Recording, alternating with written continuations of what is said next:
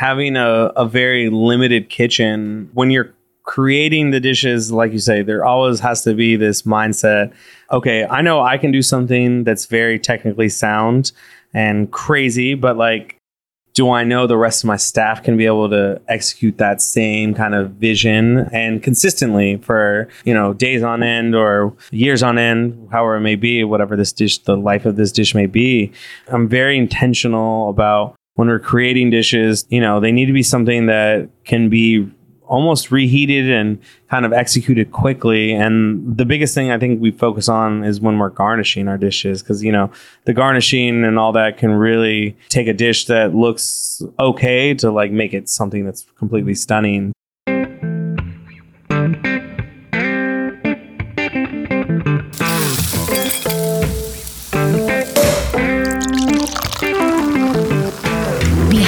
Every amazing flavor is an amazing human who has perfected their craft. Welcome to Flavors Unknown, a series of inspirational conversations with renowned culinary leaders. Discover how their cultural identity shapes their creative process. With your host, Emmanuel. Welcome to another episode of Flavors Unknown, the podcast where we explore the inspiring stories of famous and emerging chefs redefining the culinary industry. I am your host, Emmanuel Laroche. I have been in the food industry for more than 20 years, both in Europe and in the US. And every other week, I have genuine conversations with acclaimed chefs, pastry chefs, or mixologists from around the country. And today, I have the great pleasure to be in conversation with the talented chef Edgar Rico, the man behind the phenomenon that is Nixta Taqueria in Austin, Texas. Edgar Rico joined us to explore the questions about his life culinary journey and the ripple effect of his restaurant success in the community. We will learn about the significance of nixtamalized corn in Mexican cuisine, the uniqueness of Nixta's tortillas, and the influences that led to the creation of the menu that winning the hearts of Austin food lovers. We'll also get to discuss and the impact of winning a James Beard Award as Best Emerging Chef. Edgar will also walk us through his recent trip to Iran and how travel becomes a source of inspiration for a future restaurant project. Join us as we delve into Edgar's world, discover his creative process, and get an insider's view on balancing creativity and execution within the constraints of a 100 square feet kitchen. Hi, Chef. How are you? Howdy, Emmanuel. How are you doing, boss? I am doing very well. Thank you. It's good to see you again. Uh, yeah, I'm stoked to be here again. Uh, we reunite after a few years of, uh, yeah. you know, I think last we saw each other 2021. Uh, 2021 think- were the uh, recording of the panel discussion we did with uh, you, with Rick Lopez and and and Dre Natera. Yeah. And then I saw you. I think I came once or twice in between, mm-hmm. you know, at the restaurant. So I saw you. I remember, you know, outside, yeah, you know, restaurant once. I'm I'm lucky to come to Austin, you know, often. So we're so very it's always have you. one spot for me to you know to come to. but uh, big things happened to you in between the panel discussion we had and our conversation today. So I, I'm curious about how you reacted, you know, the restaurant as well, people working with you on two things is you got the winning like James Beard Award as the best emerging chef in 2022. And then as well, you made like the, you were including in the list of the 100 most influential people at Time. So Time magazine. So that was like, like, that's amazing. Yeah, thank you so much. Yeah, to say the least, things have definitely changed since the last time we spoke to each other. You know, winning the James Beard Award was, you know, something I in my wildest dreams could would have never thought that we would have won. You know, it also just goes out to you know the talent pool that was nominated with me as well. There were some very very impressive chefs from like Angel Barreto from DC, Serigne Mbaye out in New Orleans, Crystal Wahpepah in Oakland, and you know everyone else in between. Like there were so many people with just a great talent pool of people that I like looked up to, and you know being there that night amongst so many chefs that I admired and so many chefs that I looked up to as a kid. Like it was this synergy of energy that I couldn't believe. And in my wildest dreams, I would have never thought, you know, we would have walked away with a James Beard Award, especially this little restaurant that we created. It was this was such a scrappy restaurant that was never meant to be anything more than just like a really awesome neighborhood spot, um, and it kind of ballooned into something in our wildest dreams we would have never. I mean, obviously. I'm going to say something which is very uh, like you know a reduced way of looking at it and so on, but it's like tacos that bring you to uh, you know James Beard. Yeah, It's great. Yeah, I mean, for sure to have Yeah. been able, you know, to represent Mexican culture and you know to be able to have you know tacos of all things. The that is you know that's what we do. We're a taqueria, you know, here at Nixta, and you know to have that on the forefront and be involved in something like this, it's a dream come true. And every single day i kind of pinch myself and you know remind myself of the opportunity that has been given to me. And i'm just really grateful for it. And you know with it too i'm grateful for the community the team and the people that all surrounded us that made this happen because you know it's takes a village to make this happen. Absolutely. and i'm just really grateful for all the people around us that made this happen. And this is also like it's not just me it's my wife sarah's also she's the other partner in this restaurant and she's just as critical to this you know to making this happen as it was me in the kitchen as well. So yeah. But I think it's a, it's a great example for uh, young, you know, cooks. I was at the um, Johnson and Wales uh, University in Providence, Rhode Island, linked to you know the book and and doing a lecture to to the, the students and faculty. And I was talking about you know all the different chefs that I interviewed. And recently, I did an interview with uh, Chef Brad Kilgore from Miami. And he was mentioning an, uh, a sentence that I kept because I think it's a great one that says, "Chef is like a blue collar job, but that can lead you to white collars, white collar opportunities." And I think that this is like you know a, a great example, you know, with your story. So I think that's it gives a lot of hope, you know, obviously for people that are interested in this, you know, in this profession, but at the same time, you put a lot of work in between. Yeah, I mean, it's not to say we didn't. You know, there was, you know, we opened up four months before the pandemic. So, you know, great time to have opened a restaurant, as you can imagine. But, you know, we during that time, it, I think it really was kind of a blessing in disguise in a sense because it really helped us dial in our processes. It helped us dial in, you know, our masa as well. Like, from if I look at the tortillas we were making on day one to what we're making now, it's, it's night and day difference. It's How it's is it whole- different?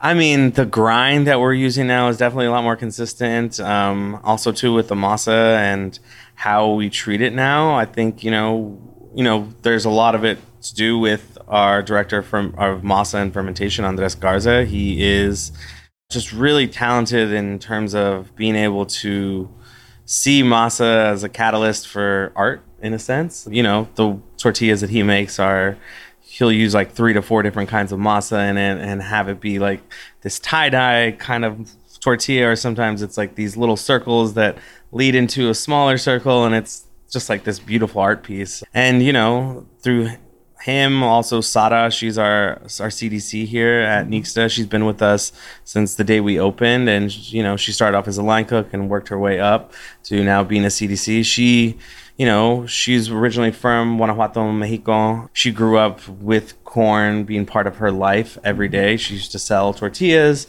growing up as you know as in her early 20s and teens as a way you know, just to be able to put some food on the table.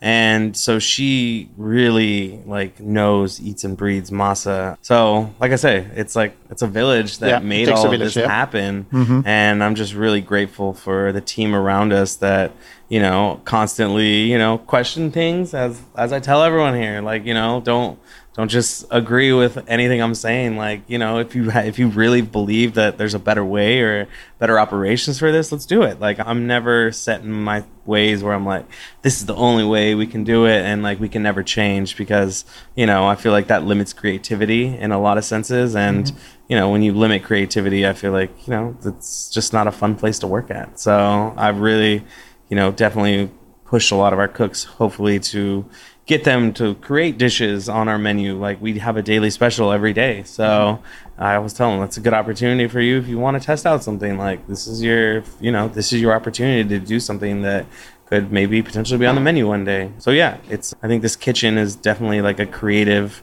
you know, breeding ground for cooks for our cooks here to have a lot of fun and to be able to, you know, hopefully express themselves and know, identify a little bit better of who they are as a cook. Because I think, you know, when you're becoming when going from being a cook to a chef, there there has to be this like kind of next step that you take. But with that too you also have to kind of find your language of like what what you are in terms of food like who you're about what's your story mm-hmm. behind it. And i think all of that you know kind of plays into when you're creating dishes and like you know you taste it. You really taste something that i feel like that there's a story behind and there's like some love behind that too like people really taste that so So talking about um, you know story, so let's go back to your story. So are you are originally from California, correct? If I remember, Yeah. LA, LA, or Um, so yeah, I was born in West Covina, California, which is in uh, in the San Gabriel Valley in uh, Los Angeles, home to some of the best Chinese food in the country. okay, I'll, anyone fight me on that because SGV definitely has the best. Okay. You will find some of the best Chinese. you heard, you Yes, know, for Edgar sure. said. What do you remember when you close your eyes when you were a kid? You know, like thinking about like the taste and the smells uh, that reminds you at that time. So for myself being there, I was born there, but then uh, my family actually relocated up to the Central Valley uh, in a little town called Visalia. And being in Visalia, California, if you don't know, it's in the middle of the Central Valley, and the Central Valley is home to the majority of the agri- huge agricultural produce that comes out of California, like we're mm-hmm. talking all the big industrial farms and small farms and everything else in between, grows in that Central Valley. So there are tons of farms in every which way direction you look for hundreds of miles. If you're driving along the Central Valley, there's nothing but farms. So with that too, there's got to be people that work those farms, and who works farms most of the times? Mexican people. Um, Mexican people. You know, there's a big community of farm laborers that are there in the Central Valley. So growing up, there was these great pockets of you know with migration trends you know usually people they like to migrate where they feel like they have a community of people that are you know local to them or they can each support other, each other, yeah. for sure. So you know there was this hubs of like com- Oaxacan communities there was these hubs of people from Veracruz these hubs from people from Mexico City and everything else in between all represented in mm-hmm. that Central Valley. So I was very fortunate enough to have like a lot of great Mexican food growing up in my house or even going to restaurants all around me of just like having just just incredible Mexican, you know, food at my, you know, at whatever corner pocket of the valley you wanted to go to, you could experience that. I, I think also though too as a kid I felt like, you know, a little I kind of wanted to step away from it as well because you know, you get kind of teased as a kid also too of like, oh man, like all you got is like I got Lunchables over here, and I'm over here with like sopa de fideo and like rice and beans with weenies Yeah. in it as lunch. So I, as myself, kind of as a little kid, was kind of wanted to stray away To from assimilate, that. yeah. yeah. You want to assimilate. You know, you're like, man, like this is something for our home. Like I don't want to eat this. You know, In front of my friends. yeah.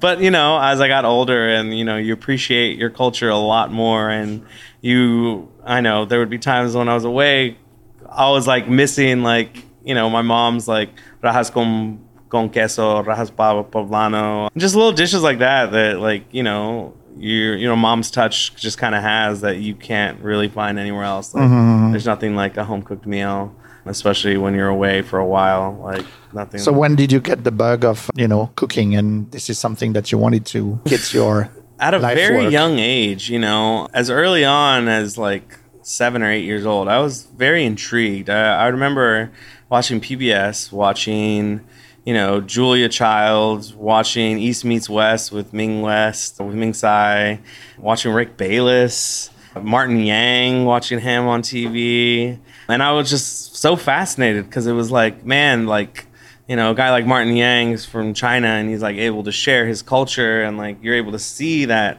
dish that he's making from who knows, like from Szechuan or wherever it may be, whatever part of China he was kind of highlighting. And I really was so fascinated by that, that, you know, food was this kind of like, it was essentially like conversation, it was culture that you could share through a meal. Hmm. And I always kind of loved that. And I think probably as early on as like nine or 10 years old, I was always like helping my mom in the kitchen and kind of slowly having that, you know, effect. And then, Food Network came along in the like early, late '90s, and then that really changed kind of my because then I got to see a whole range of like food at 24 hours a day. You know, you could have food from every part, so that kind of even drew my fascination even more. So very early on, I was very very curious about cooking and it always you know kind of continued on through middle school and high school and uh, i think it was my last year of high school like I decided to go get a job in a kitchen because I was like, oh, I need to start paying my own bills. Like, why not? So uh, there was a, a restaurant that opened uh, across the street from my house. It was a steakhouse, and it was easily accessible. I could walk to it, and I was like, great! Like, this is a great first job.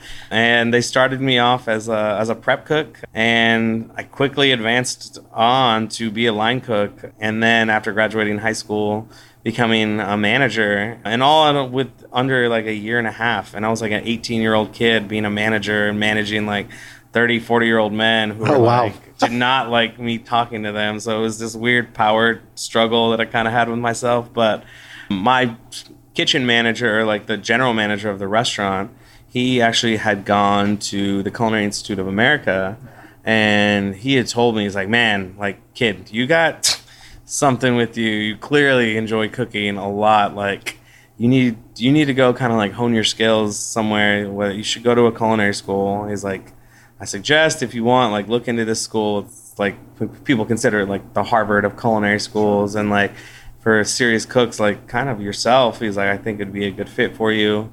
At first, I didn't want to apply to CIA actually in New York because I thought it was too far and there was actually one in Greystone at Napa Valley.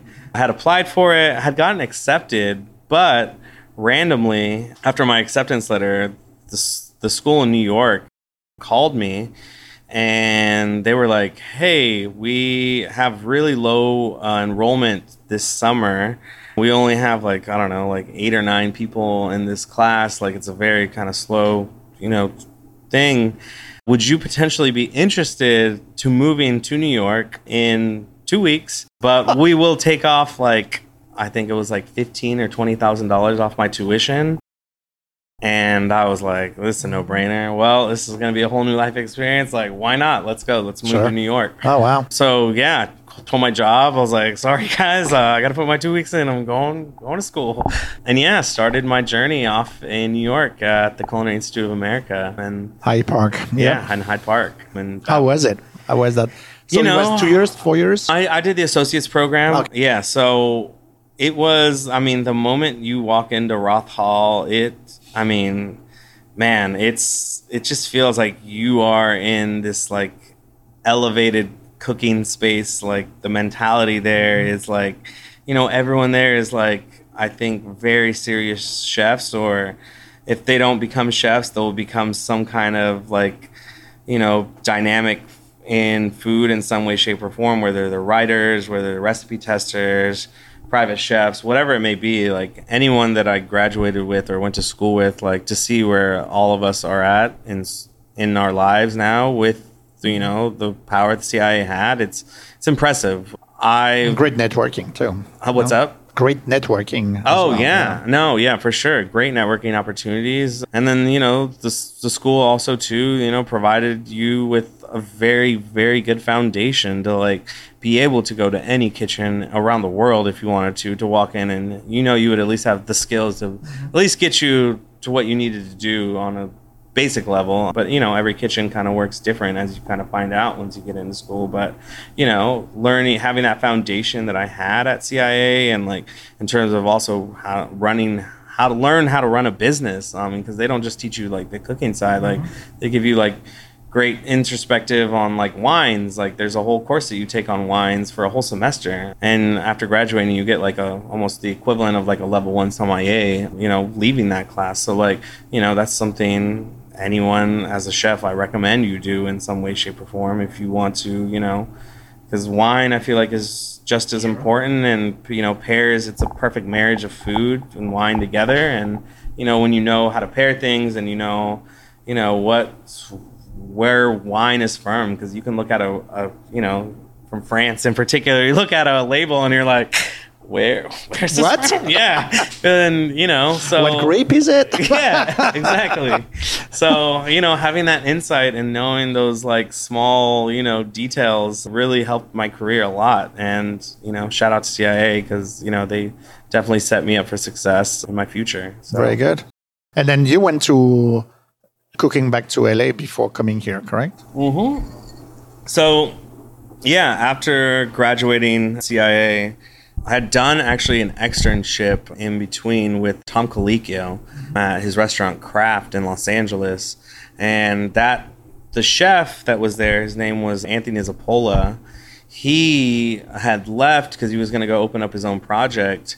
And in between that time, he was just kind of helping some friends open up a restaurant. And little did I know, I knocked on the back door of these two chefs that I really wanted to work for. Their names were Jon and Vinny. Those two guys are two dudes that I had looked up to being in culinary school. I remember eating at their first restaurant that they opened. I don't know if have you ever been to Animal in Los Angeles? So Animal was their first beast first restaurant that they opened. It's a nose to tail kind of cooking restaurant where they focus on offal, but they do it with a very American twist that makes it very approachable. Like one of their like signature dishes was their like pigtails that were tossed in like buffalo sauce with uh, a little fried egg and scallions over the top, or like their their foie gras foie gras biscuit, which was just like seared foie gras with a a nice like southern biscuit with uh, maple sausage gravy and uh, scallions and chives over the top. It's a very decadent restaurant, and I remember as I was externing at Craft, they had just opened, and that used to be like the the chef's spot, the chef late night spot to go to because they were open till two in the morning. So they definitely catered to industry people, and it used to be like a who's who of industry people walking in there after late night shifts at Craft. That would be where like the industry went because it was like affordable. You know, it was offal. You know, obviously isn't the most expensive thing to thing, and I really feel like it's true cooking to be able to execute. You know, the bits and pieces that no one else wants to use. So I was very inspired by that you know, by them and wanted to get a job with them at their restaurant Animal, but unfortunately they were pretty much fully booked in their kitchen and but they had just opened up uh, a seafood restaurant not too far from where they were at called Son of a Gun. And they told me they're like, you should go check it out over there. I think they actually do need some help from talking to their, one of their kitchen managers.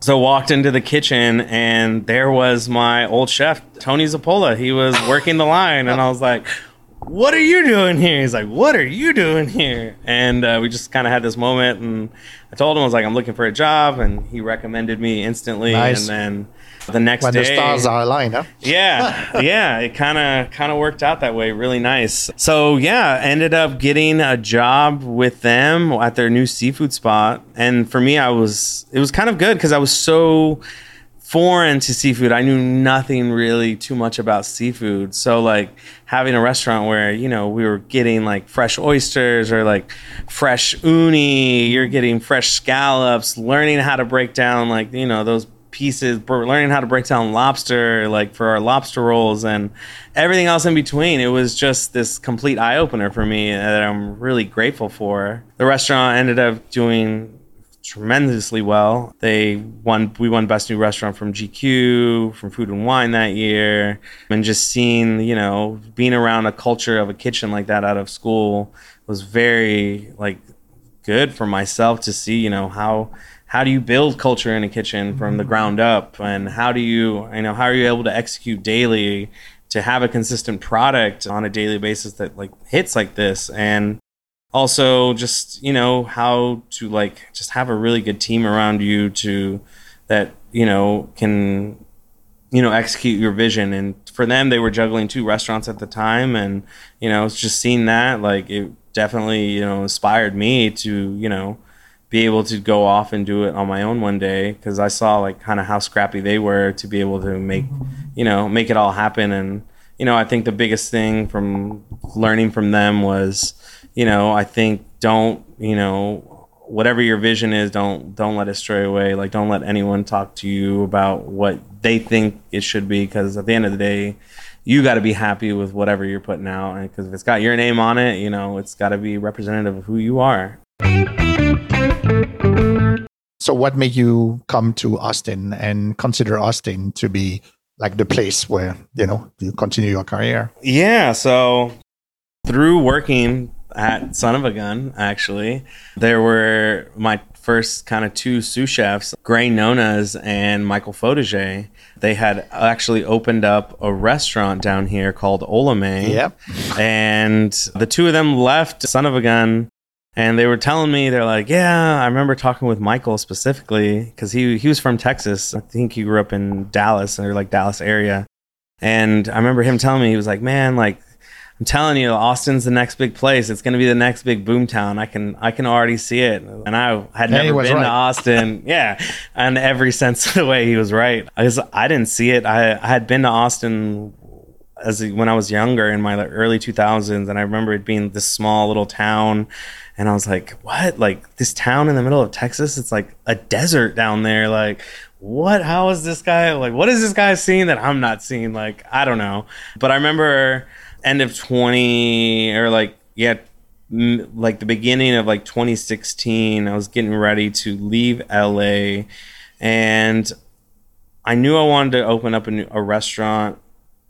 Didn't know how, but came out here to Austin uh, on a weekend trip, on a week trip uh, with my dad after road tripping, and it just made sense. Austin, the taco culture was here. I wanted to open up a taqueria. I knew that for sure. And but we noticed at the moment and time at the end of 2017 or end of 2016, there was no place doing nixtamalization.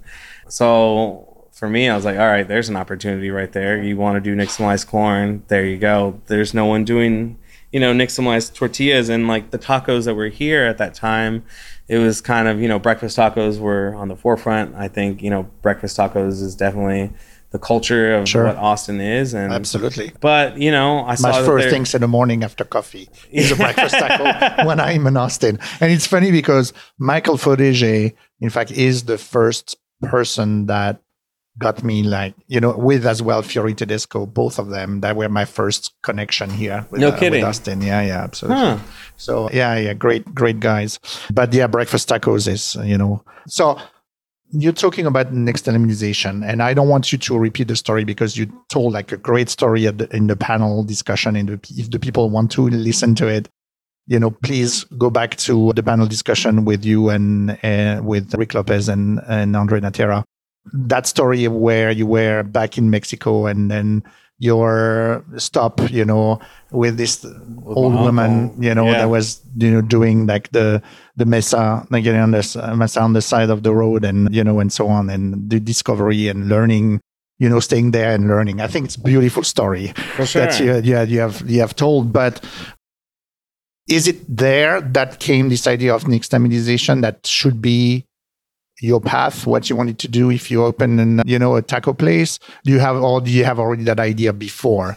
I think I knew. Yeah, like I think from coming here, um, I knew I wanted to do a taco place, but I wasn't sure how or what kind of taco place. I knew I wanted it to be something that was representative of me, and I so I know I didn't want to just do like carne asada tacos with guacamole on it. Like you know, I I wanted to be able to kind of push the forefront of what tacos could be. And also having it not be just like meat focused like what everyone thinks it should be.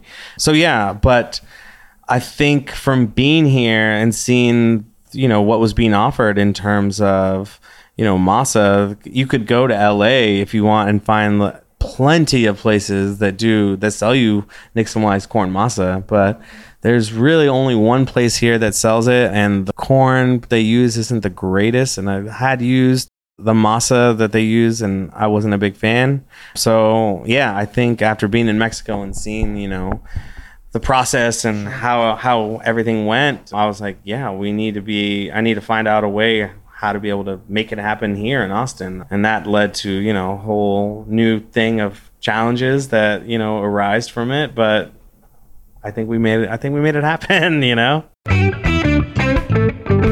So, how did your like your culinary background influence the menu here in uh, in uh, Nixta Taqueria? So, you know, from working with the chefs that I had worked with in the past, you know, Jon and Vinny were definitely a big influence of seeing like how they kind of operate. You know, with them, they were the first chefs that I ever saw that were, you know, using going to the market every single weekend, like twice a week. They would go down to the market, they would drive, get their trucks, and just you would go to different farmers and just like what whatever was in season at its mm-hmm. height and at its best is what what would be on the menu for that week and they would kind of throw their own spin on things that made dishes that were very familiar but still like pushing the boundaries so i always kind of wanted that same kind of like style where i wanted something to be like you know kind of familiar but like with a twist on it so that was kind of the vision of what I had, and then also you know working for other people like Ludo Lefebvre at Trois which was a you know Michelin starred tasting mm-hmm. menu restaurant.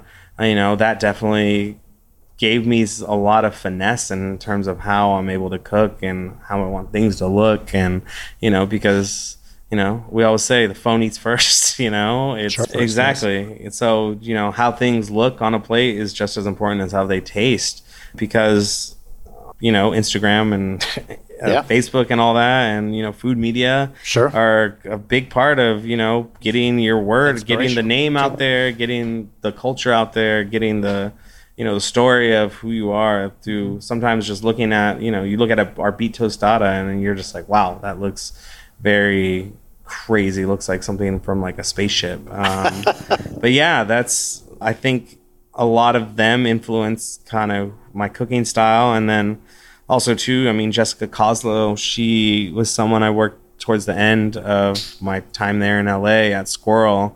And i think the way she formatted her menu i really loved. And that's something i kind of took from her in that sense. Like i love that she had like you know staples and then a few dishes that would change up seasonally and then she would have some daily specials so the way she kind of ran her little cafe i really loved because it was her her cafe you know, Sqirl is very reminiscent. I feel like of Nixta in terms of like the scrappiness and how small the kitchen is. It's a tiny little kitchen in out there in Silver Lake, and you know, to see how they operate, it's, it's essentially not a.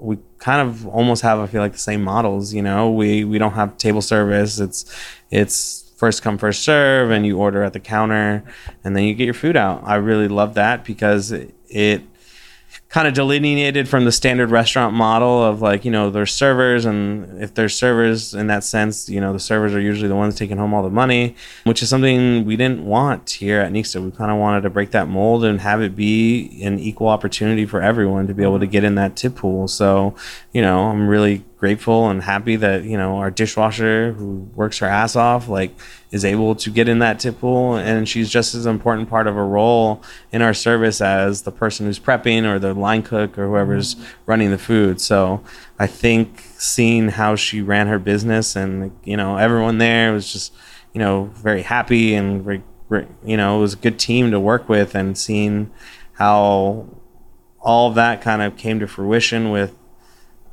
everything that I had learned coming coming into this restaurant to open Nixta, I know I knew I had like a good foundation of what I wanted to learn, of what I wanted to, you know, teach others here and you know, execute on a daily you know, on a daily basis here. So you're talking about her model was in terms of the menu about like you know established dishes and then rotation with the season. So what what are now after a few years that you have that restaurant here? What are your signature dishes like the one that are really part of what Nixta yeah. know, DNA is? So I hope you're going to see the duck. Yeah, I mean one million percent. I mean the duck carnitas. I love that one. Yes. Yeah, that yeah. dish has become iconic to Nixta now. There's no way we will ever take off the tuck because we will get everyone would leave. That is our best seller by far. It is always every single day the top seller of the day, and understandably so. You know, it's duck carnitas. It's a uh, duck thighs that we get. They're moulard duck legs that we get we confit them with duck fat, and then we treat the fat similar, season it with the same way you would like a Michoacan style carnitas. So we put in Mexican cola, oranges, bay leaves, chilies, bunch of aromatics in there, and then just we sear it off at first to get a little skin on the on the duck to crisp up and render out some of that fat and then we just let it confit for about 12 to 15 hours low and slow. So i mean what i love it's it looks like a very simple dish but listen to you describing the different steps. Sure. It's not. And then now do you remember back in the day when you created that dish how those ideas you know came about? Yeah so when we were opening the restaurant we you know a lot of purveyors started coming coming to the limelight figuring out that we were going to open a restaurant.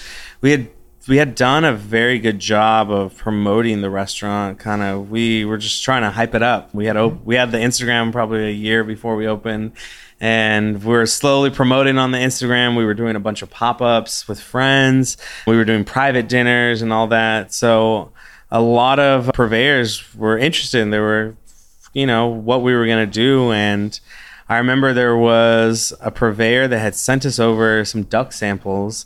They had sent us over whole duck. They had sent over breast, thighs, wings, and we had done. We were getting ready to do a baby shower actually for someone, and at that point, I had tested the the duck carnitas once before that, kind of, but I had wasn't really carnitas. It was more like crispy duck breast that I wanted to do like medium mm-hmm. rare, kind of, and mm-hmm. then after trying it, like I don't know, like the the chewiness of the duck with the skin and the and the breast wasn't I don't know, it just didn't really have that carnitas feel or that richness. So I remember we just had a ton of duck fat because they also sent that over, and I was like, well, why don't we, if we're just gonna do carnitas, why don't you just season up the fat, you know, like you would carnitas traditionally, and then, you know, throw it in the oven for a few hours, and we'll see what happens. We'll we'll see because you know we're doing these small dinners with people. You got first first hand reaction to see sure. yep. how it was, and every single person that ate that duck carnitas taco that day came back for seconds and thirds. They were like, "Yo, like we need more of these tacos." Okay, um, so you so, knew you had a winner. Yeah, yeah, that was the one we were like, "Damn, okay, that we haven't gotten a reaction like that from any taco that we've had." Like that one was one that we were like, "Wow." Yeah, there's another dish that is kind of a yeah. Signature. So and then, and then the other one too, I would say is our our beet tartare. Um, the beet tartare is another thing that kind of started from we were catering someone's wedding. Um, a good friend of ours who was doing a little backyard wedding in her house, and she wanted some options that were vegetarian, that were vegan.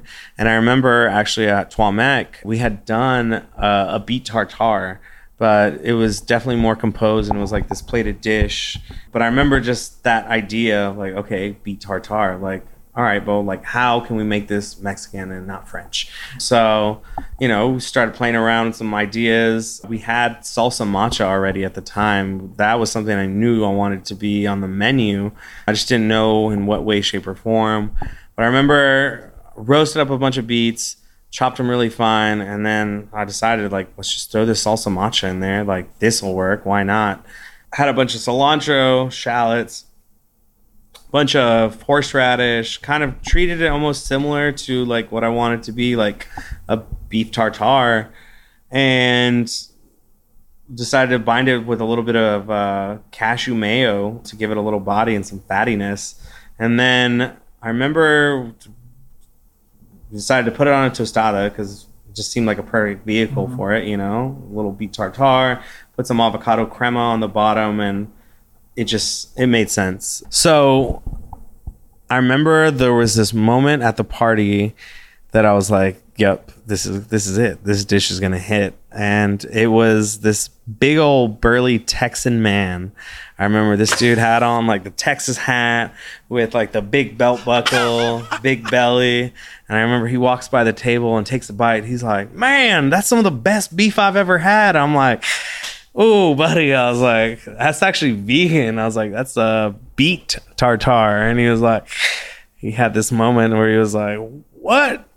Man, I don't like beets at all. I was like, well, you like those beets, don't you? He's like, I guess I like beets. He's like, I guess I've never had any beets make beets like way. this. And uh, yeah, that's the moment I think we knew. I was like, man, if we could fool a Texan like that, that that he believed that this was, you know, meat, then I think we're doing something right. So yeah, from that moment on, the beet tartar I knew was going to be a staple at Nixta. And yeah, it continued on with other dishes as well. You know, the tuna tostada is Yeah. another crowd favorite Yeah. the cauliflower, the roasted cauliflower was was not one that was initially on the menu, but I remember it was a seasonal when we opened, and the moment we took it off, we had tons of emails and texts and people reaching out on our inbox that were like, "Bring back the cauliflower, like bring it back," and we were like, "Oh." All right, like I'll bring it back, and it, it's a delicious dish. I love it. It's you know it's roasted cauliflower, romesco. There's pine nuts, queso Yeah, yeah, fresco, I- cilantro. It's a it's a really good like vegetarian dish, and you know on our end it's you know not too much I got labor In fact. I was lucky. I tasted those four dishes that you mentioned, and yes, if people haven't been to Nixta Taqueria yet, which I'm sure, in if you live in Austin, you have been. yeah, I hope. If But you if you are not, and you're living in Austin, you have to travel to Austin and and, and go to uh, Nixta Taqueria. So, so what's the the next step for for the the restaurants? And you were t- telling me that there's maybe some project about you know the tortillas and Yeah. So, you know, through, you know, winning the James Beard Award, that that'll definitely set you up for, you know, a lot of doors that have opened. Like you say, blue collar job with white collar opportunities. It's not me. Well, yes. it's Brad Kilgore. Shout but out I- to Chef. Absolutely, I love Uh, that. but uh, yeah, quote. you know that fortunately has led us to be able to, you know, it obviously increases your business by a lot. The numbers that we had done in 2021 compared to 22 were a whole different beast. We didn't think we numbers we'd able to be able to see. So with that too, you know, we've been able to get a lot of them? Oh yeah, Oh, for great. sure Okay. and to be able to you know it opens up a talent pool of people that you know want to work for you like we've had from that day on i think you know we have not had a problem finding line cooks or anything in that matter so you know some future products that we definitely plan on getting into we just are signed on the lease to a 5000 square foot uh, commissary kitchen that also happens to be right next door to Nixta. So it kind of landed on our lap and it was just made sense financially and, you know, with the opportunity in front of us that we have, we definitely want to take advantage of it. So I think us getting into uh, consumer packaged goods is something that we want to get into. You know, we really believe that the tortillas that are on most shelves right now with corn tortillas are shit. And, you know, we really feel like there's a better market for tortillas that are nixtamalized and that are freshly made and that you know have some soul behind them it's not just like this maseca good that you know is just being given to people which i think in my opinion it's poison must you know to see the work that a lot of people around the country are doing like jorge from Masienda you know, just seeing also too that other company that you were talking about, Balo and Phoenix.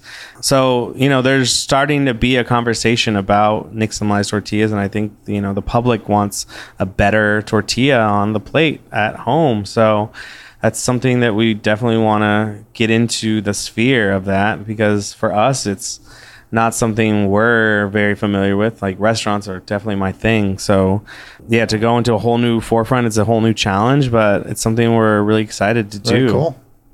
I'm looking forward to it. Yeah, you know? and then the other thing, as you have to, we spoke about, I was just getting back. I just got back from a trip in Iran.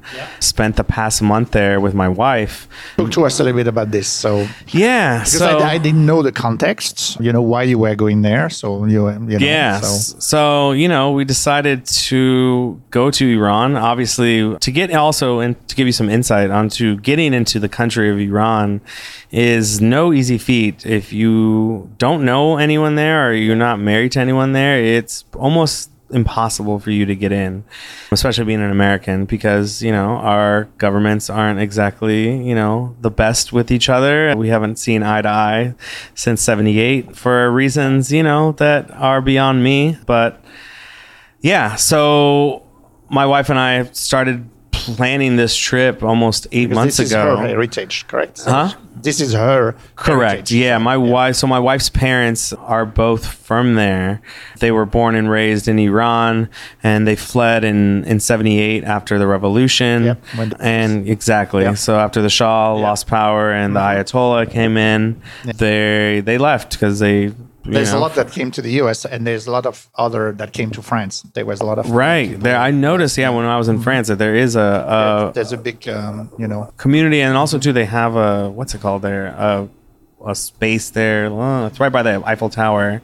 Nonetheless, so with her, both of her parents having citizenship, it allowed her to be able to get her dual citizenship.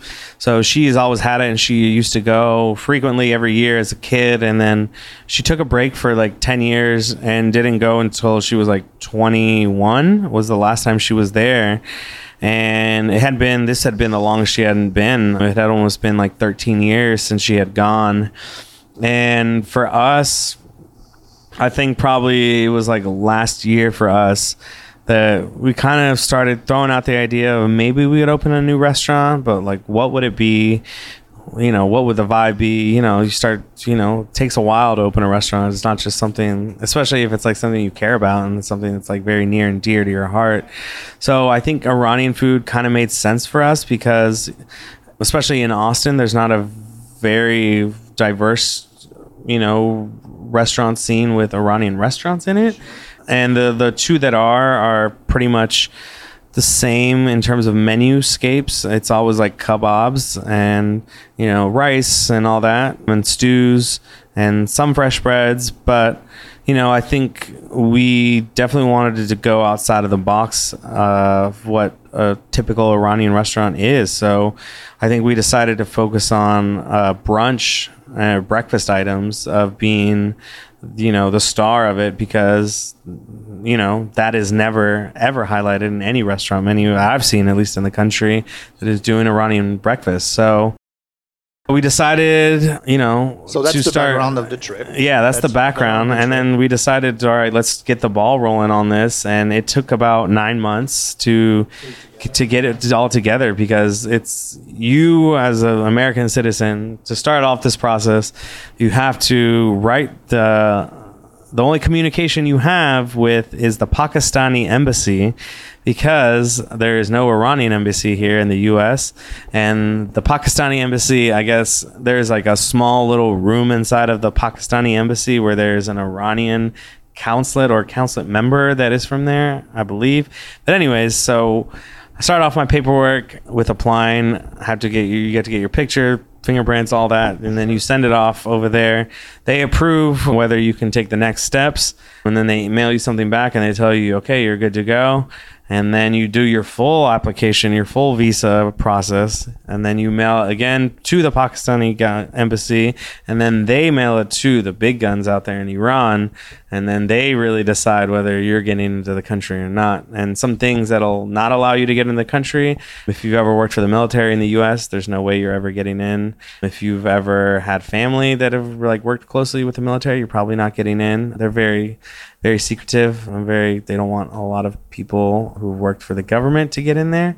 So, yeah, that for them, for us, took about nine months. And in between that time, also a, a little revolution kind of started three months ago. The death of that girl that ended up passing away started a big movement that, you know, when we got there, immediately I was kind of shocked because I saw half the women there weren't wearing a head covering, and I'm like, I read that on your posts, and Yeah. um, I was su- very surprised because that's not the image that you know. exactly. So at least that, I mean, maybe some things are bubbling up.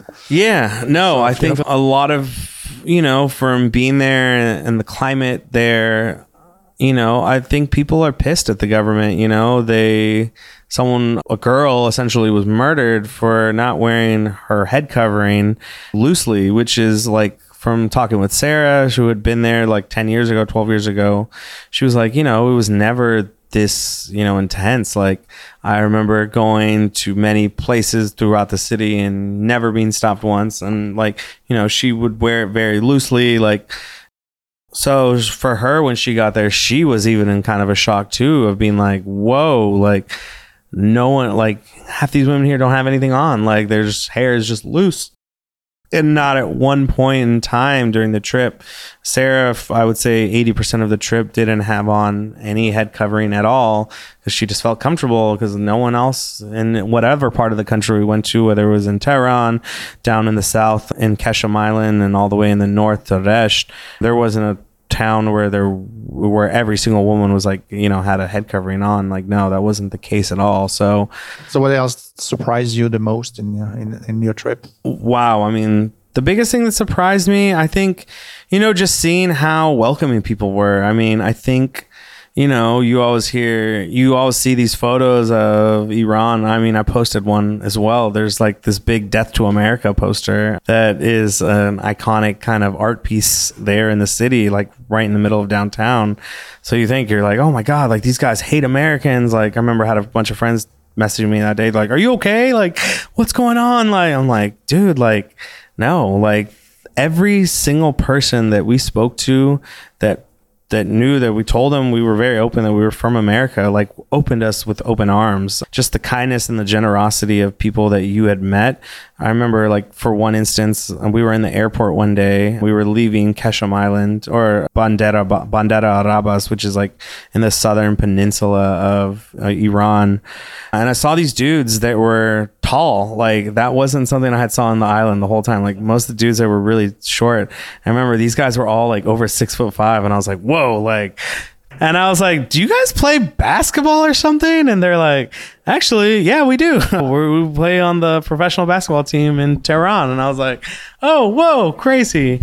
And I mean, through having like you know a ten to fifteen minute conversation about basketball, about the NBA, one of the gentlemen that we were talking with on the team, he was like, "Hey, you guys are gonna be passing through this town. Like, you should stop at my parents' house for lunch. Like, it's on your way." And we were like, "What?" Like, and like, no. He's like, "No, like, please, like, I want my mom to, because he, my mom makes really good bread. You know, I hear you guys are opening a brunch restaurant. Like, I want you guys to try regional Nice. bread." Cool. And you know, like, literally having a stranger that you had just met, you know, like at a with a 15 minute conversation to invite you into their into their home their parents home of all things for a meal like that's just something you don't see here in america And when it comes to uh, to food, so Yeah. you discovered? i mean wow i mean from being there it's it's a untapped culinary i feel like destination. Specifically if you go to this town up north it's a town called resht.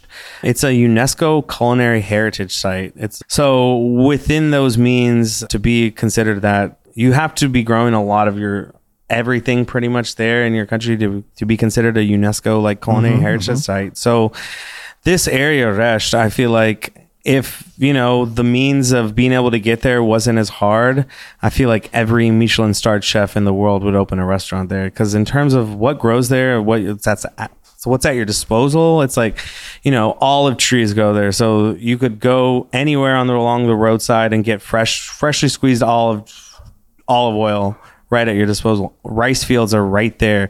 You can get fresh rice fields. There's like a jungle there where you can get tons of amazing fruits and vegetables. The Caspian Sea is right there, so you can have access to fresh sturgeon caviar. The fish markets there are incredible with like fish, some of the most awesome, you know, white essentially it was like almost equivalent to like a white bass, but like and tons of other fresh fish that are always there. Man, it's just like it's a dream place i feel like for any chef to visit. Like going in the markets there like seeing the product that they had and at the price point they had it's like insane. Like you could buy like fresh caviar there for like fresh sturgeon caviar for like 40 or 50 bucks you know and like quality that is incredible. So you know, a place like that, you know, you would never know about in your life unless you get to go there. So I was anything just, weird that you have tasted? Oh yeah, the weirdest thing I tasted. I remember being in Esfahan. They are known for this dessert. I forget the name of the dessert, but it was a dish where we were like, yeah, just bring us your your most famous dessert because there was only two options, and the other one we had already eaten. And we get this big bowl of it's just yellow, and it had uh, some barberries on top, and we are like, oh, okay, maybe I taste like a little bit, and I was like, oh, it's like a sweet yogurt. So then I take a big spoonful, and I'm like, what? There's something weird about this. and then I take another spoonful, and I'm like trying to decipher like what is this? And then we asked the guy, we asked our waiter, we're like, hey, what's inside of this? So like, it's yogurt, right? He's like, yeah, so it's a yogurt. We put some turmeric in there, some saffron, and then we put lamb neck in there. And I'm like, what? He's like, yeah, we put some lamb neck, we put chunks of lamb neck in it, shredded throughout the dish. And I was like, oh no. I was like that's oh that's what it is. Oh like, wow. So it's this very like rich combination yeah, yeah, very rich savory gamey kind of and dairy like it was not pleasant. That was the only dish i can say that I, like me and me and sarah both looked at each other. We were like yeah them, won't be now yeah like no this ain't it. But the rest of the meal at, at, that restaurant actually was really great. They had this the best lamb ribs i'd ever had. They call them shishlik there so are, what are you going to i'm not asking you to go into the details but what are like the things that you feel that you are going to take inspiration from? I think the biggest thing is, you know, the breads. You know, the breads in Iran are very unique to any really other parts of the world I've been to. Bread culture there in Iran is like a way of life. It, you know, bread is subsidized for a lot of people there. So when you go there, you're only paying maybe like a penny or two pennies for this fresh bread that is made like on the spot. Like no one there eats day old bread. Like bread is so affordable, and there's so many local spots that you can get like fresh bread from. So now, as a French person, and bread being very specific in my country, sure, so totally. what kind of bread are we talking about? Uh, that that is it like more like the flatbread type? Is it about like the you know levain type with you know, baguettes and so on or raised there's, bread? What, there's a there's a little mixture of both. So there is some flatbreads. One of them in particular it's called noon sangak. Sangak is essentially it's like a, a fermented bread day old day old ferment but it's a really really high hydrated dough like super hydrated. But they essentially put it on this they have these big big almost like have you ever seen like a pool cleaner, like when you're cleaning a pool, sure, like yeah. those long yeah. rods like that? All the bread places there have like shifted these bread, these pool rods, and they've put like these long pizza like square, yeah. like pla- like rounds on them or whatever they're called. But they essentially the bread maker will take this dough and like ball it out onto it, but with before he does, he puts adds a lot of water to the to the pizza sheet. And then as he's shaping out the dough he gets like a ton of water on his hands and starts wow. shaping the dough. So he puts these little round holes in it all throughout the dough. And then he seasons it. Each place kind of seasoned it to their own liking but typically what you would see would be like sesame seeds sesame seed, yeah. or like these dried herbs. And then the very unique thing about it is when they're cooking it they're cooking it on these real these big like furnaces that are lined with pebbles, like loose rocks everywhere. Like it's it's this crazy contraption I've never seen in my life. But essentially, imagine like a a big I don't know a room a room, a little mini room that's just filled with rocks that are going up like a little mini hill. And they would throw the, the bread on there and then pull it, and then it stretches out the bread, and then the bread cooks on these rocks. Really? Wow. Yeah, it's wild. It's fascinating to see. And afterwards, they take out take out the bread once it's like nice and caramelized, and it's a quick process. Like I think maybe 45 seconds for this bread to cook from start to finish. Like I remember they tempt the bread and the oven the oven is over 1200 degrees like this thing is ripping and the thing never turns off so these things Wow. these oven is just always in That's rotation amazing experience. so afterwards, like, yeah, you have this long piece of bread that is like taller than me, and I'm six feet tall, I mind you, and this bread is just as long as me. And yeah, you get your daily bread like that. And the funny thing is though too, because they they'll hang it to cool down, but then afterwards they like bring it over to the customer, and, where the customers pick up the bread, there's these big boxes that have like this screen, this screen wire mesh on it but the mesh is made to be so that you can shake off all the excess rocks um, that are in, are inside Oh, of the bread. there. Yeah, because some of the bread it kind of sticks to the rock. Some of the rocks kind of stick to the bread. So as you're buying your bread, Wow. you buy it by the by the kilo, Yes, and yeah, without you're the rocks. Yeah, Yes. without the rocks. So that's why everyone's taking out the rocks, so it's cheaper. So you're not paying for the rock weight. But yeah, that was one of them in and particular. how do they eat the bread there? That's they use it as like in other countries, like in you know in that part of the world, where you have like messes and you know different dishes, and then you For you use the bread for that, or not sandwiches, correct? Or typically not sandwiches, but it's not to say that there isn't, especially with that bread like noon sangak. Like typically, like the most typical way I saw it eaten was just like having some cream cheese or some kind of a cream. Jams there are huge. Everyone there eats a lot of. There's so many great amazing produce there. Mulberries there are in abundance.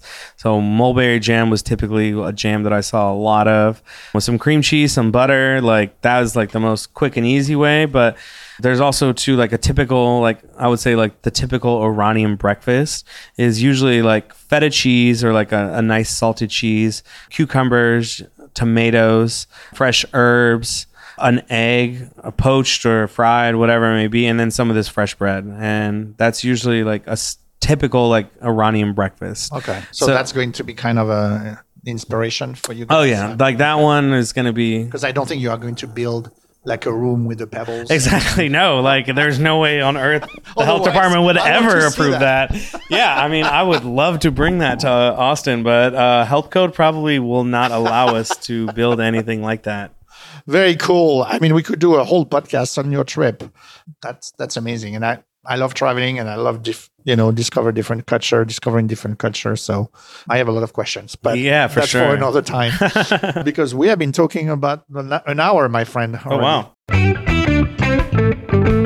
I have one question for you back to Nixta because a lot of people that listen to the podcast feel that we talk a lot about creativity, ins- inspiration, but you know there is always the aspect when you have a restaurant of the execution, you know, uh, part. So in creating that menu, you know, and the new item on the menu, of course, you think about the idea, but you're thinking about the execution, the the size of the kitchen, the number of station that you have, the you know the number of people, and so on. So, as you have a kitchen here that is only, I think, like 100 square feet, you know, something like this, how do you balance that creativity aspect and the execution of the idea? How how important is it, and how does it influence, you know, what you put on the menu?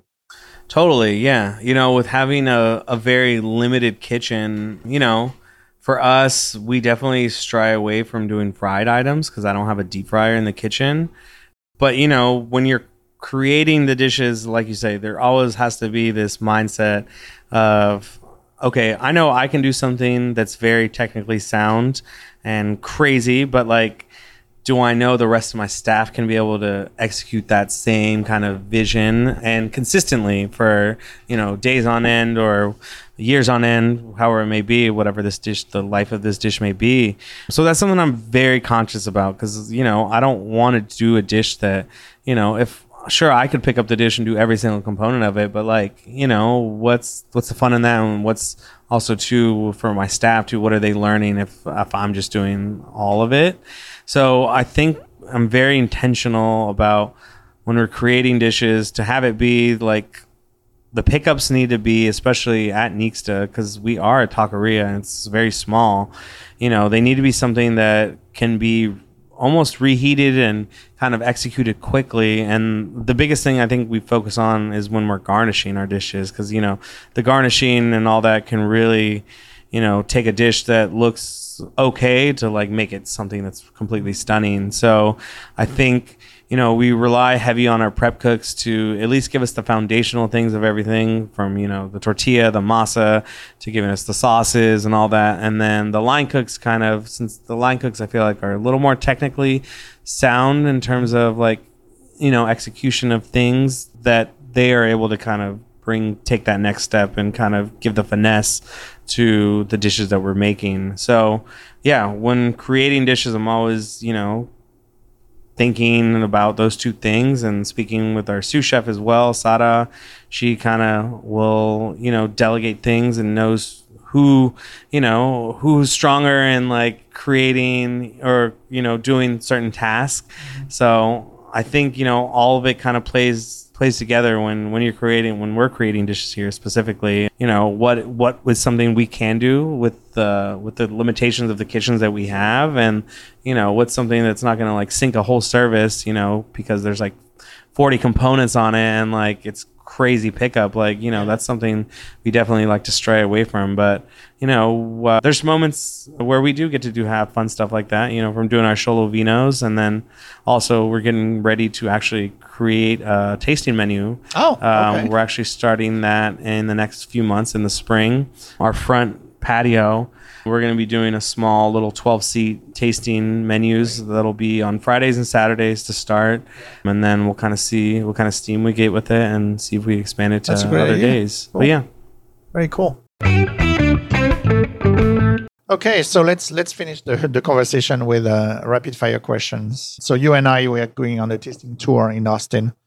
What are like the five spots that you're going to take me to? Ooh, okay. Five spots we're going to. Yeah. So we'll start off by doing a tour of the Taco Mafia. And That's true. Once we talk about that, uh, yeah. you said, "Oh, next time you are in Austin, we'll do a t- the taco tour." I Yeah, the Taco this. Mafia tour. I'm just considering it all as just one because it's one taco at each of our spots. Yeah.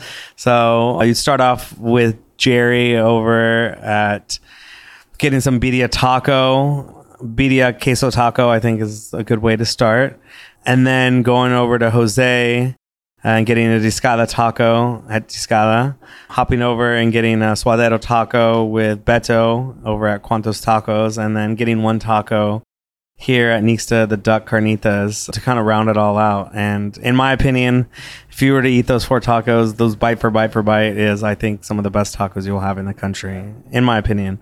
But yeah, Taco Mafia tour, and then going to Este for lunch. Yep. Este right now is my I- like I favorite spot. Yeah. What'd you get? Did you get those camarones? The camarones ricos? What'd you eat? I just got like a ceviche and a fish taco. Oh, nice. Fish taco is also Yeah, too. Incredible. But yeah, Este is definitely. I feel like just the lighting in there, the vibes in there, the wine list with Celia crushing it is a really incredible spot to get some lunch. And then dinner time, Canje. Canje right now, I they were nominated this year for best chef in Texas. I really feel like he's going to bring that home. So shout outs to Tavel and Kevin and the team out there in Harvard making some amazing Guyanese food. That's a food that for myself prior to them opening that restaurant, I knew nothing about. I didn't even know where the country of Guyana was. So it's really amazing to see Tavel putting his story out there and putting that food on the forefront and the map of, you know, what I had a recording with him um, on Sunday. Yeah, nice. And then the other spot right now, I really love going to recently KG Barbecue. So KG Barbecue, Kareem, he was nominated for Best Chef in Texas also. He's doing Egyptian barbecue, which is Wow. Very different than anything I've ever had. He does this lamb belly that's glazed with this pomegranate barbecue sauce that is incredible. gosh.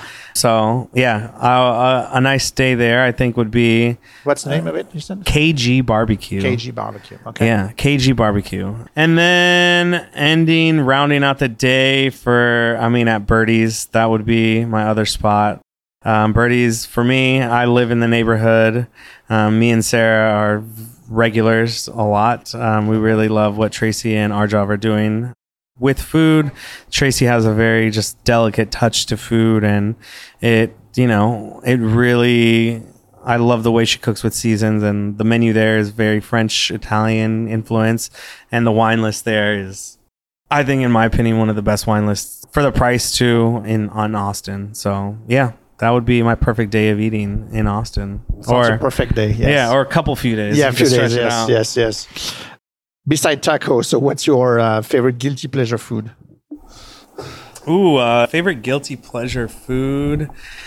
I really love just like American Chinese food, like just kind of like dirty, greasy, like what? Chinese food. Like I don't know, like there's something I really love about like Fried rice? uh, or- fried rice, or like a stir fry, like orange chicken. Like I don't know, I really love just kind Wow. of nostalgic kind of stuff like that. Like I don't mind going to a Panda Express, you know, every couple years or so, like to get my orange barbecue or like General Tso's or uh, orange chicken fix. I really think they do it better than anyone else. But Uh, good. Wow, interesting.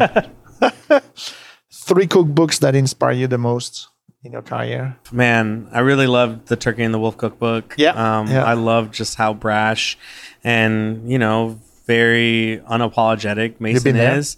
Yeah. Uh, yeah, I don't know, that fried bologna sandwich, but the collard green sandwich, that one for me is actually, I think, really the good. sleeper. I think that's the best uh, vegetarian sandwich. Yeah. I think on the on the menu. But yeah, I loved that cookbook. For myself, I mean, the French Laundry cookbook is Yeah, always that's your been- generation. it, Every it- chef like of for your sure, like that, getting yeah. to eat there this Yeah. year, like finally eating like the oysters and pearls, like it brought me to tears. I was like, damn, like to be, you know, he's had this dish on since er, early 96, 95, and like it's almost 20 plus years later, and like the at the level that they're executing this that long, and Sure.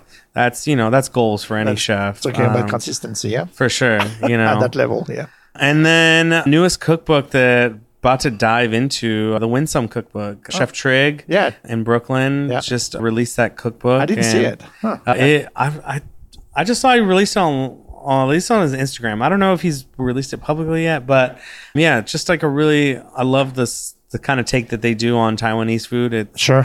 like this Taiwanese kind of American kind of spin that they do, and I don't The like bakery is great. yeah oh yeah Uh, for the- sure The restaurant too, but yeah. but yeah, I just Cool. really love the energy that Chef Trigg and his team put out, and I think you know for ourselves that's kind of goals, and to hopefully you know one day we can have our own little cookbook and express Exactly. ourselves in that way too.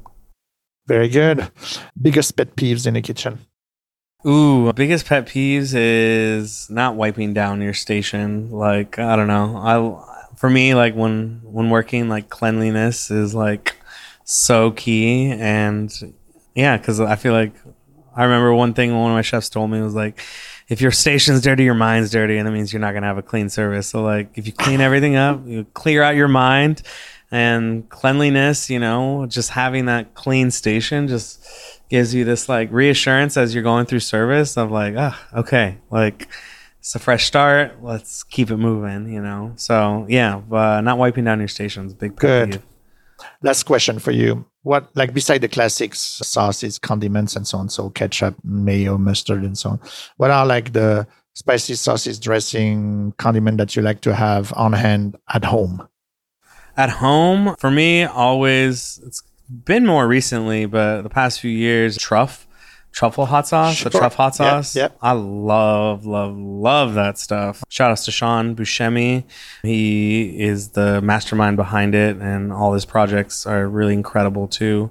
But yeah, truffle hot sauce. I put that on everything. Like, love it on pizza, love it on some eggs, and everything else between. and make some really good aiolis too. Uh-huh, uh-huh. So yeah, really love truffle hot sauce, and then chili crunch, chili crunch from different brands of whoever it may be. I'm always trying new ones, but I don't know. I just really love the texture that chili crunch adds, and then especially if it has Szechuan in it, it gives you that tingle and Oh, gives yeah, you like it. a whole, you know, different kind of realm of flavor. So those Salsa two. macha as well? or- Yeah, salsa macha. For, I eat it here a lot at the restaurant, so I, Yeah. you know, I I can ha- You I can eat- have it at home too, but you know, I like kind of experiencing, especially if I'm at home, different different kind of chilies to kind of you know get my palate kind of moving and grooving. by the way, just like candid question and as well ignorance is if there's any hot sauce in Iran?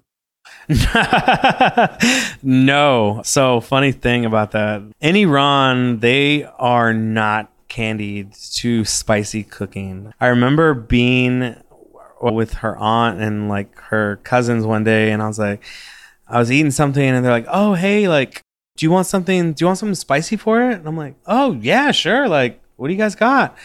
So they bring over black pepper. And I'm like, like, do you have anything spicier? And like, oh no, this is super spicy. And I was like, oh god. I was like, we're gonna be in for a long month. But yeah, black pepper for them Oh, is wow. considered spicy. They do. They have a very, very, very mellow palate. I feel like very similar to French. French, yeah. You know, French people don't really that. love Nope. spicy food either. No, I do, Um, but yeah, you know, no, not a here- lot. There's not a lot no, of no, them. no, No, for true. sure. No, no, no, So- my family is like very like ugh every time. You know? but yeah, there and it's not to say there aren't. I remember going to markets and the like they do have like these green skinny chilies that are like pretty much like bell peppers, but they do have like these fatter red ones that Uh-huh. were like very similar to kind of like a jalapeno, but not. They're like long kind of shaped like I don't know, like a very long teardrop. But yeah, those were had a little a little bit of spice, but I mean no, nothing there is gonna blow your palate out in terms of spice. and it's more like blossoms and everything in desserts, correct? And as well, like rose and Oh, that, you know, yeah. that type I of mean, things rose water, Rose waters, pistachios, pista- cardamom, yeah. Yeah, turmeric, yeah, yeah. saffron are Yeah, yeah. very flavor profiles that are very Yeah. prominent in the flavor profiles Okay. of Iranian cooking for desserts, at least. Very good, chef. Thank you so much for Yeah. being a guest on the show. I really uh, enjoyed the conversation. Yeah, for sure. It was great talking with you. Thank you again for all this. Uh, you're welcome. That brings us to the end of another fascinating episode of the Flavors Unknown podcast. I want to thank Chef Edgar Rico for sharing his journey, insights, and experiences with us. We have traveled through Edgar's life from the childhood memories to the present success of Nixta gaining an understanding of his love for Mexican cuisine and his innovative approach in the kitchen. We explored his creative process, how he stayed inspired, and got a sneak peek into how his recent travels to Iran will influence his future culinary creations. I hope you enjoyed this conversation as much as I did, and I look forward to bringing you more insights and inspirational stories from the culinary space in the next episode. Until then, keep exploring the unknown flavors that makes this world a delicious place to live. Thanks for listening and don't forget to follow us on Instagram and Facebook at Flavors Unknown and subscribe to our newsletter on our website flavorsunknown.com. And until then, keep in mind that the people who likes to eat are always the best people. Thanks for listening to Flavors Unknown. If you've enjoyed this episode, give us a follow on Instagram at Flavors Unknown and visit us at flavorsunknown.com. Don't forget to leave us a five star rating and a review on Apple Podcasts.